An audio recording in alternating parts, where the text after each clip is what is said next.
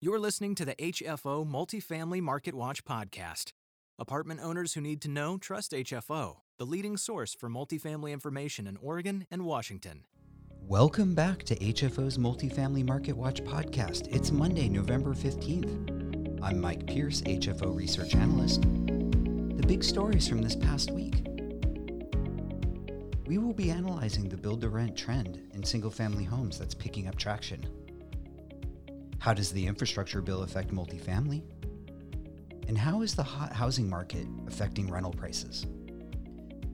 HFO's podcasts are sponsored by the real estate and construction firm Baljanic LLP. HFO is your leading multifamily real estate firm in Oregon and Washington. Now, on to our news briefing.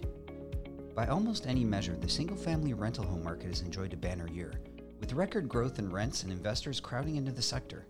What began in the aftermath of the housing crash with small investors finding success in purchasing single family homes and converting them to rentals has grown into big business with major institutional investors making multi billion dollar portfolio purchases. As available exiting inventory of rental housing has declined to historic lows, a new strategy has emerged over the past few years. Instead of purchasing existing houses for rentals, more capital sources are increasingly focused on building new housing subdivisions just for rent. Even major home builders are now jumping into the build to rent trend. While small investors and builders have been adding single family housing units as build to rent for decades, the trend has significantly increased since the end of the Great Recession. Over the past 10 years, the nation averaged 35,000 new single family rental starts per year, accounting for 5% of all starts. An all time unit high was hit last year with 50,000 starts tagged to be single family rentals.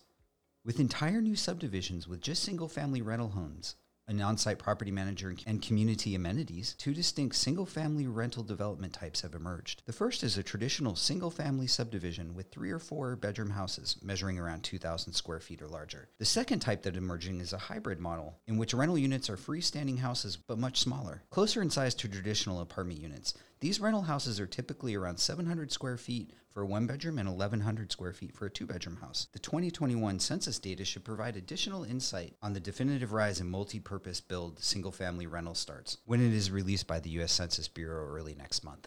We'll be following this trend to see how the data looks. How does the $1.2 billion infrastructure bill impact multifamily? Housing has a strong link to the package as industry leaders gear up for major upgrades. Officially known as the Infrastructure Investment and Jobs Act, Biden called the legislation a once in a generation bipartisan infrastructure bill that will create millions of jobs, turn the climate crisis into an opportunity, and put us on the path to win economic competition for the 21st century. The bill was approved by the U.S. Senate in August, but stalled in the House of Representatives until Friday, as the Progressive Caucus of the Democratic Party sought to tie it directly to Biden's much larger human infrastructure bill with spending on social issues, such as climate change and green energy. Known as the Build Back Better bill, it contains $150 billion for affordable housing and can include 65 billion for public housing repairs and another 25 billion for rental assistance and 15 billion for housing trust fund. The affordable housing world is going to see clear benefits, and commercial real estate of all kinds is going to benefit from the different parts of these two bills. The spending to be allocated in the infrastructure bill is critical at this point because the country is going to grow to 400 million people by 2060. The vast amount of that growth is going to be in the south and southwest, as it has been for the past decade and still needs to be built out. Historically, improvements the US have made to make better roads, bridges, and public transportation has always provided better access to not only existing communities,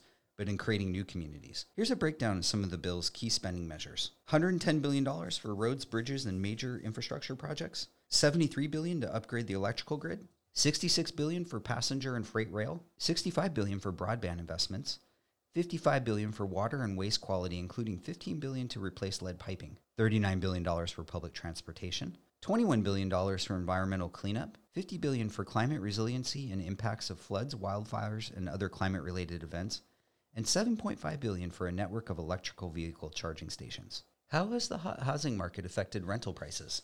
The hot housing market means hefty rent prices aren't just hitting new apartments. Rents for Class B units rose faster than Class A in recent months. Rents grew more than 15% for a one bedroom Class B unit, outpacing the 12% seen in comparable Class A units. The rental market's heat seems to know no bounds as higher rents have hit older multifamily properties in recent months. According to data reported by Bloomberg, rent growth in Class B units outpaced Class A units from March to October. Two bedroom Class B units saw a 12.8% surge in rent from March to October. Comparable Class A units marked an 11.5% difference. The disparity among the rise in rents is even greater among one bedroom apartments. Rents for Class B apartments have soared 15.5% since March, while renting in similar Class A units has risen by only 12.1. The accelerated rent rise in Class B building threatens lower income families who rely more on affordable housing payments. Many tenants have already been priced out of the market due to rising housing prices, forcing them to turn towards rentals. The overall rental market is not much more inviting. In some areas, rentals are so hot that there are reports of bidding wars breaking out for apartments, a rarity in the housing sector usually reserved for the home buying landscape. The soaring rental market has been consistent for most of the country. In August, rents were on the rise in 30 of America's biggest cities. The first time that had been the case was the onset of the pandemic. The national average rent hit $1,539 that month, a 10.3% increase versus the previous year. Single family rentals aren't getting any more affordable either. Through the end of July, the average asking price for a single family rental was up nearly 13% year to date, the highest increase in five years. Thanks for listening. We'll be back next week with a new edition of Multifamily Market Watch. Be sure to check out our most recent HFO TV interviews. One of our latest videos features Luke Norm and Doug Klotz from Portland Neighborhood to talk about Oregon's recently enacted Design Overlay Zone, or DOZA. HFO TV interviews are available on our website or our YouTube channel. You can always stay up to date on multifamily news throughout the week by visiting or subscribing to the Northwest Apartment Investor blog, available on our website. Thanks for listening and talk to you next week. Stay in the know with HFO. Listen to podcasts, read the latest news, or watch exclusive HFO TV interviews. Connect to our blog, podcasts, or video interviews directly from our website at hfore.com.